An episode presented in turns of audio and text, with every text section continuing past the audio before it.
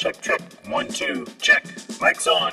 From the world of education to you, my name is Dr. A. Our show is all about finding your voice by connecting our community through collaboration. Welcome back to another edition of Mic's On. This is episode 72, and we are actually going to take another turn at um, checking in on our student voices. So let's take a listen to what they had to say.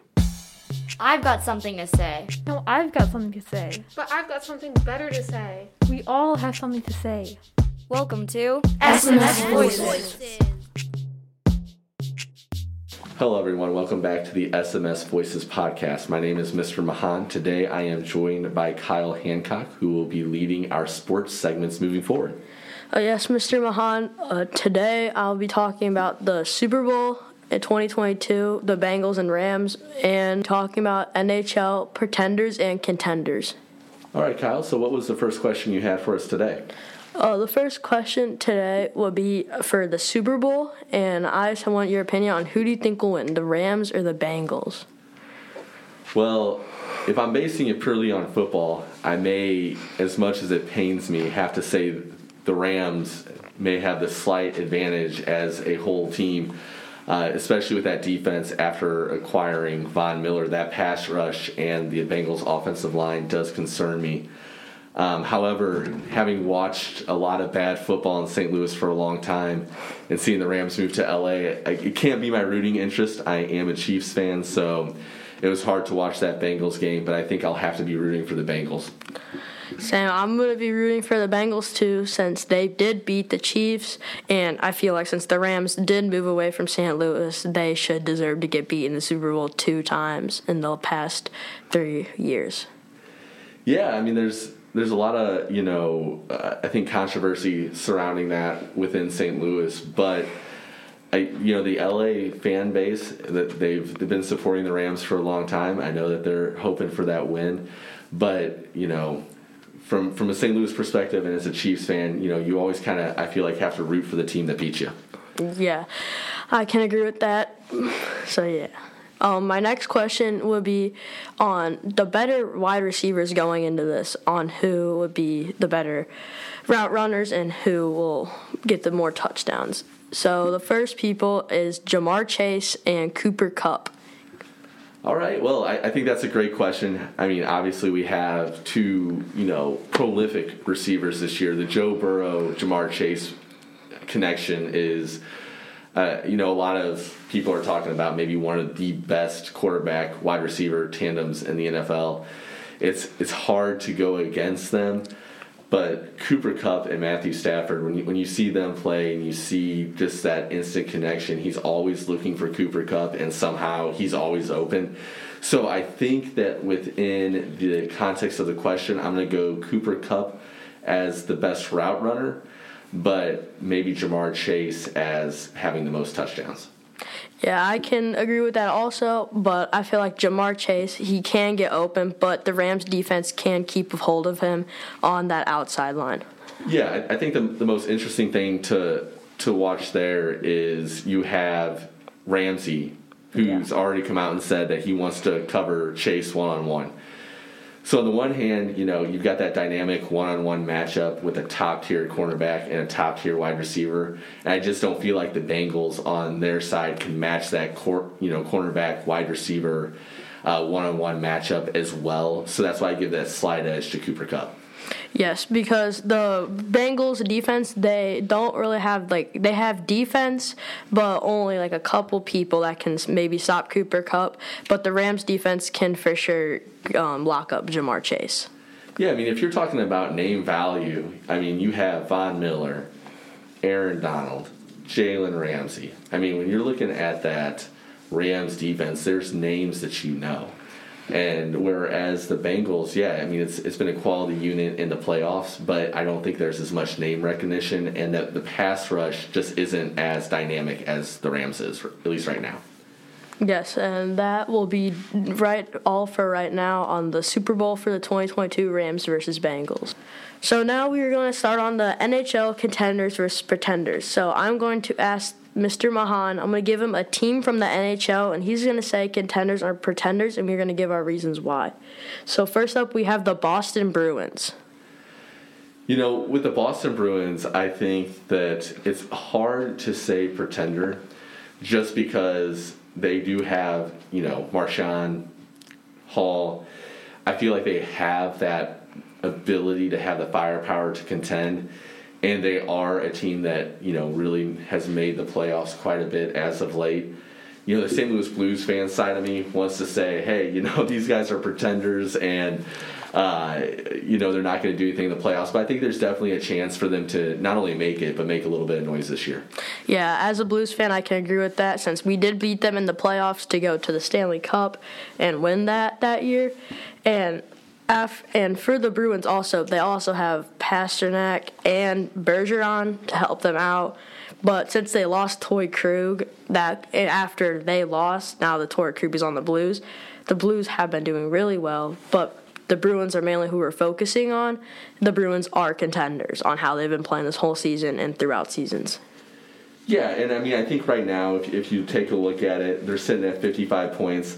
Now, they're a little bit back in the Atlantic Division, but, you know, you're also looking at three of the top teams in the league. So anytime that you're behind, you know, names like the Panthers, Lightning, and Maple Leafs, which the Panthers aren't, you know, a team that we traditionally see up at the top of that division, uh, but they've been playing amazing this year. A, a lot of quality players.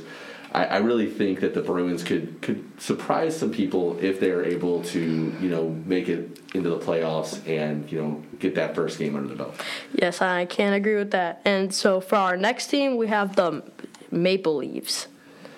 Uh, I mean that's that's a that's a tricky question, right? Because I, I, think we've been all as sports fans and NHL fans been waiting for the Maple Leafs to get into the playoffs and make some noise for years.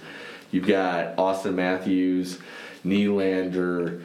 Uh, I mean, these are guys that you're you're hoping are going to really at some point, you know, just take a series over. But when you have so much invested in your offensive firepower, it's sometimes hard to invest on in the defense and the goalie. Yes, just with them in the middle of the Atlantic Division trailing the Lightning by a couple points, it can it's a bit of a tough question on what they will be doing since they also have the Bruins that are catching up to them and the Red Wings who are doing pretty good right now, but I think the Maple Leafs are pretenders, even though they do have a bit of some good players. I just don't think they have like the right momentum to move into the uh, playoffs. Yeah, I I have to go contender just based off the the star players that they have this year, and I think that this is an opportunity for them to really get rolling as maybe one of those mid seeds, but. Again, it's one of those things where we, we kind of expect that every year, and then it, it's not making too much noise in the playoffs. So. All right. So after we just talked about the Maple Leafs, we're going to move into another team, the St. Louis Blues. Oh, now we're talking about a, a, team near and dear to my heart here, yes. and you know I have to go contender. I mean, anyone who's watched the Blues this year knows that we have one of the deepest forward groupings that maybe I've ever seen as a hockey fan. And I've been a hockey fan for a long time. Saw a lot of great teams in the 90s. Um, but really, top to bottom, this Blues lineup from David Perron, O'Reilly, Schenn, Tarasenko, uh, Jordan Kyrou, a lot of people on the national stage just got a chance to see him since he won the fastest skater contest, being up, beating out Connor McDavid. You know, this forward group can really just, I mean, we can get score a lot of goals very quickly. Um, but I think that the question really is the defense, right? I mean, that's what everyone's talking about in St. Louis. Yes, I can also agree on the Jordan Kyrou since he did beat out one of the fastest skaters in the NHL right now. And what they're looking at right now is again some like the three of really good teams, Avalanche, Predators, and Wild. If they can start to gain up, work on their defense, getting those injuries back into play, they have a shot on winning. And I'm gonna have to say contenders. Yeah, I definitely agree with you there. Right, and for our, our second to last team, we have the Kraken, the newest team to the NHL franchise. I mean, with the Kraken, I think that we all were expecting maybe a little bit more going into the expansion draft, especially after we saw the Golden Knights, right? Mm-hmm. Golden Knights came in, they're at the top of the Pacific Division again. I mean, just filled with great players. Those of us here in St. Louis know how great of a defenseman Alex Pietrangelo is. Adding Jack Eichel this year has been fantastic. Unfortunately, the Kraken just didn't have the same luck. Teams, you know, caught on to what the Knights were doing, and this time made sure that they operated differently. And right now, the Kraken are sitting at the bottom of the Pacific Division, and I, I just really don't see them having the uh, offensive prowess uh, nor the defensive fortitude to really make a push or a run this year. But I, that being said, I do think that anytime you have a team with a lot of cap space in a league where a lot of teams are against the cap and that cap is not going up because of the pandemic, I think there's a chance next year that you know they take advantage of that in free agency. Yes, and adding on to that, um, I think they are pretenders for sure because they are in last place, have a lot of teams like to overcome. They're down by like about 16 points from the Canucks, and I don't know if they'll be able to come back from that or if they're just going to stay sitting at the bottom of the charts. But with them also picking up some good players, they may not be able to, like to get that chemistry down until like the couple years next, so then they can be very good team and like consistent. And then for the last team, it is the Wild. Uh, the Minnesota Wild. I mean, another team in the Central.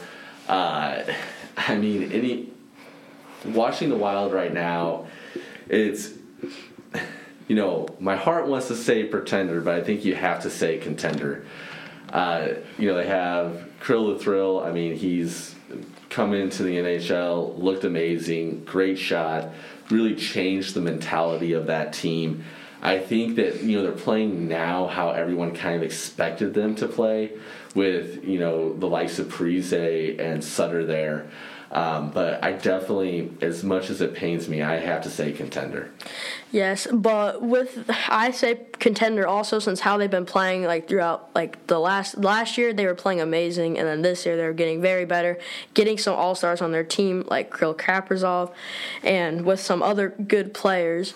Um, they also are they're in third place in the Central Division over like over the Blues and the Pred- and the Predators and Avalanche are overtaking them right now, only down by one by the Predators. So I think contenders. Yeah, and with that Central Division right now too, I mean you're looking at one of the most competitive divisions in hockey. And I think that any of the teams from the Central that make it into the playoffs are definitely a contender for the Cup. Yes, and that is the end of the NHL contenders and pretenders segment. We're Taryn, Adeline, Renita, Lindsay, and Jada. Today, we'll be talking about Black History Month and how it is essential to recognize the many, many achievements of the black community. To dive deeper, I feel as if it is important to talk about how we feel about Black History Month. But one thing's for certain I think that Black History Month should certainly not only be celebrated in February, but all throughout the year.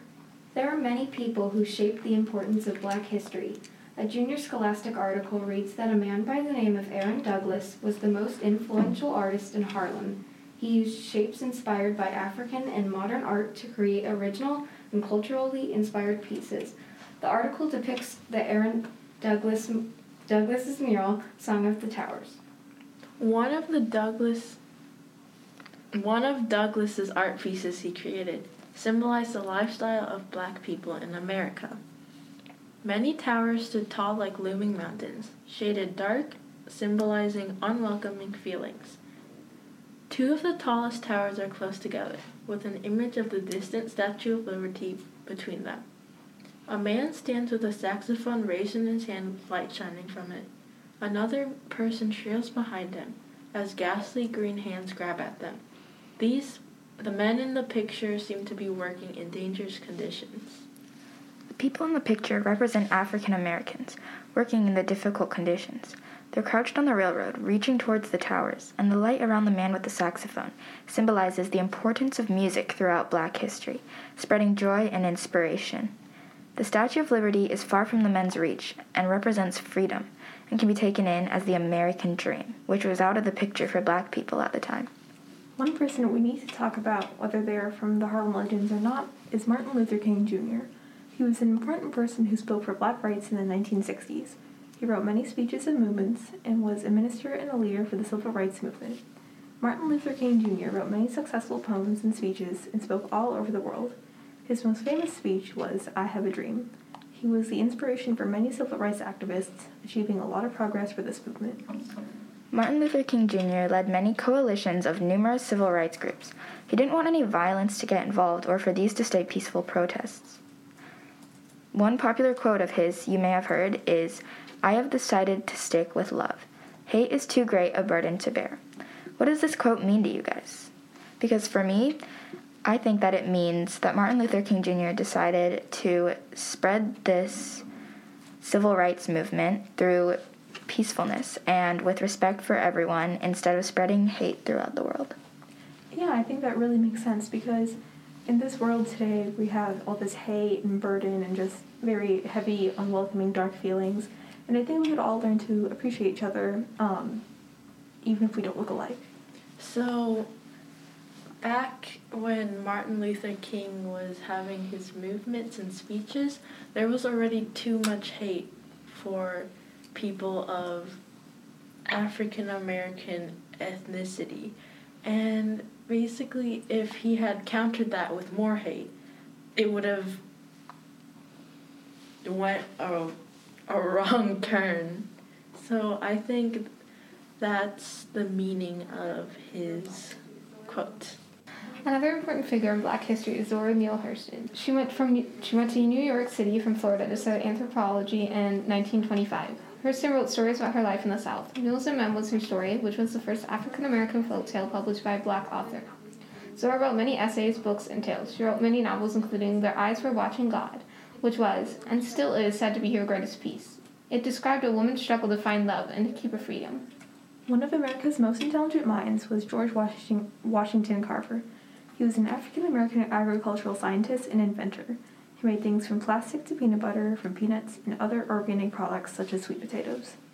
We will now talk about the cultural aspects that came from Harlem and what they did. The music in Harlem was amazing, and there would always be positive energy flooding the streets. Musicians from far and wide came to dozens of nearby theaters, clubs, dan- and dance halls to eventually make a new form of music called jazz. Harlem was also a spot for some of America's first few important recording stars. Harlem was a booming place that was always active. There were many people in Harlem, just a small place in Manhattan, New York, where lots of young, ambitious black artists would go to create music, literature, and art. Many black creators would go there to escape discrimination and overcrowding. Lots of people became famous in Harlem, like musicians, actors, and more. People playing pianos, trumpets, and saxophones made it big here. Louis Armstrong even performed in Harlem many times. Lots of singers and recording stars performed here too. With all the clubs and theaters, there was always a ton going on. Many songs and dances flooded through all of Harlem. Now we can talk about some of the rights that African Americans struggled to get over the years. There were lots of leaders in Harlem making statements for civil rights. They still lacked fundamental rights at the time and felt discrimination even in their own neighborhood. During the Harlem Renaissance, poets and novelists spoke boldly about their religion and their liberties. You may be thinking, what is the Harlem Renaissance? Well, it was a time when African Americans would celebrate their cultural revival with music, dance, art, fashion, literature, theater, and politics. This era was around the 1920s and the 1930s.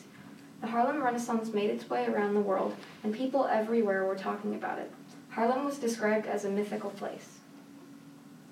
This was only a glimpse of black history and how culturally rich it is. As citizens of the U.S., we should know that black history is a part of all American history and treat it with just as much respect as any other aspect. I'm Lindsay, and today I will be discussing the Lunar New Year with Renita, Adeline, Taryn, and Jada. The Lunar New Year this year is celebrated on February 1st, although the date seems to change every year because the festival follows the lunar calendar, not the solar calendar, which is what we follow. The lunar calendar follows the moon cycle, while the solar calendar follows the sun. The Lunar New Year is celebrated by many Asian countries and is celebrated in many different ways. To celebrate, many families have different traditions and activities. You can decorate your home with red and gold, and red represents good luck. The Lunar New Year is also time to see family and friends. Together, you can try festive foods and delicacies that, bring good luck. Commonly eaten foods are sticky rice, dumplings, rice dishes, noodles, and fish. The foods can be eaten in a sweet or savory style. A tradition in China is for relatives to gift each other with hong bao or red envelopes. These are envelopes with golden designs on them filled with cash. While fe- feasting on homemade dumplings, children search for a lucky coin folded into the dumpling.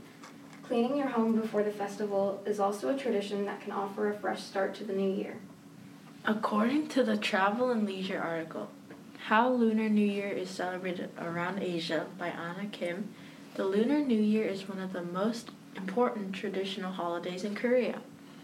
Delicious dishes are served like mandu, Korean dumplings, kalguksu, glass noodles, rice cakes of various flavors, and rice cake soup, often served with seaweed and kimchi.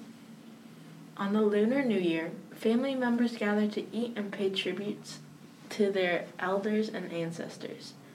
They do this by doing sebae, an action when you bow on your knees in front of your elders, receiving money in envelopes after you're done. In the Philippines, families reunite over a midnight meal to celebrate the Lunar New Year. Sticky rice dishes are eaten to tie families together, while noodles are eaten too to symbolize a long and healthy life. Superstition in the Philippines is to wear polka dots. The dots represent money and good fortune. What are some ways you or your family celebrate the Lunar New Year? I don't say I don't celebrate Lunar New Year, but in my in my culture, the Bengali New Year is April twenty first, and it's basically like a fresh start. You gather and eat food, you wear new clothes, you say prayers, um, and yeah. Well, what my family does is basically we do the Americanized version of the thing on Korea. Well, my family cleans up the house and we eat stuff like rice cakes and maybe Korean snacks from the Korean store. And basically that's it. That's cool. And like for my family, we do kind of similar because we don't do all the celebrations because we're in America. But my aunt and uncle will visit us sometimes for the Lunar New Year weekend, and together we'll like we'll watch this program that they have called Chunwan, which is like a big event in China, and we'll just watch the replay in our living room together. I don't celebrate the Lunar New Year, but it's very interesting, and I like learning more about it. The Lunar New Year is celebrated based on the Chinese zodiac. So there are 12 animals. The order is the rat, ox, tiger, rabbit, dragon, snake, horse, sheep, monkey, rooster, dog, and finally the pig. Every year is a different zodiac sign, so it would repeat every 12 years. This year is going to be the year of the tiger. The reason they're in this order is because of many myths, but a famous one is an emperor calling every animal to a race, the rat finishing first and the pig last. According to the myth, there was a river in a part of the race that they had to cross to win. The rat wasn't a good swimmer, but it was smart, so the rat hopped on the ox's back to get across, and it was the first of the twelve animals to win the race. The ox, tiger, and rabbit followed. Next came the dragon. Everyone thought that it would win because it could fly, but the emperor had asked it to stop and help some villagers. The horse was very close to the finish line, but the snake slithered past it and scared the horse. So the snake got sixth and the horse seventh. The monkey, rooster, and sheep worked together to get across on a raft, unlike most of the animals. The dog finished eleventh. Even though it was a great swimmer, it stopped to take a bath, falling behind. The pig finished last because it had stopped to eat and take a nap, which is why pigs are often associated with being lazy. This is how the lunar calendar follows the Chinese zodiac. The results of this race. There are so many ways to participate in the Lunar New Year. These are just a few examples of what different cultures do to celebrate. Thanks for listening to this very, very special episode of the Selvage Podcast. Today, we covered Black history and some important figures in the Black community and history in general. Black History Month is celebrated in the month of February, but we podcasters agreed it should be celebrated all year long. We also talked about the ways different cultures celebrate the Lunar New Year. Thank you to Renita Vagjipawala, Taryn Greeno, Lindsay Wong, Jada Manning, Adeline Livanos, Mr. Mahan, and the rest of the podcasters for contributing to this episode. See you guys next time. Salvage Podcasters out. Join us in the weeks to come as we learn and grow together.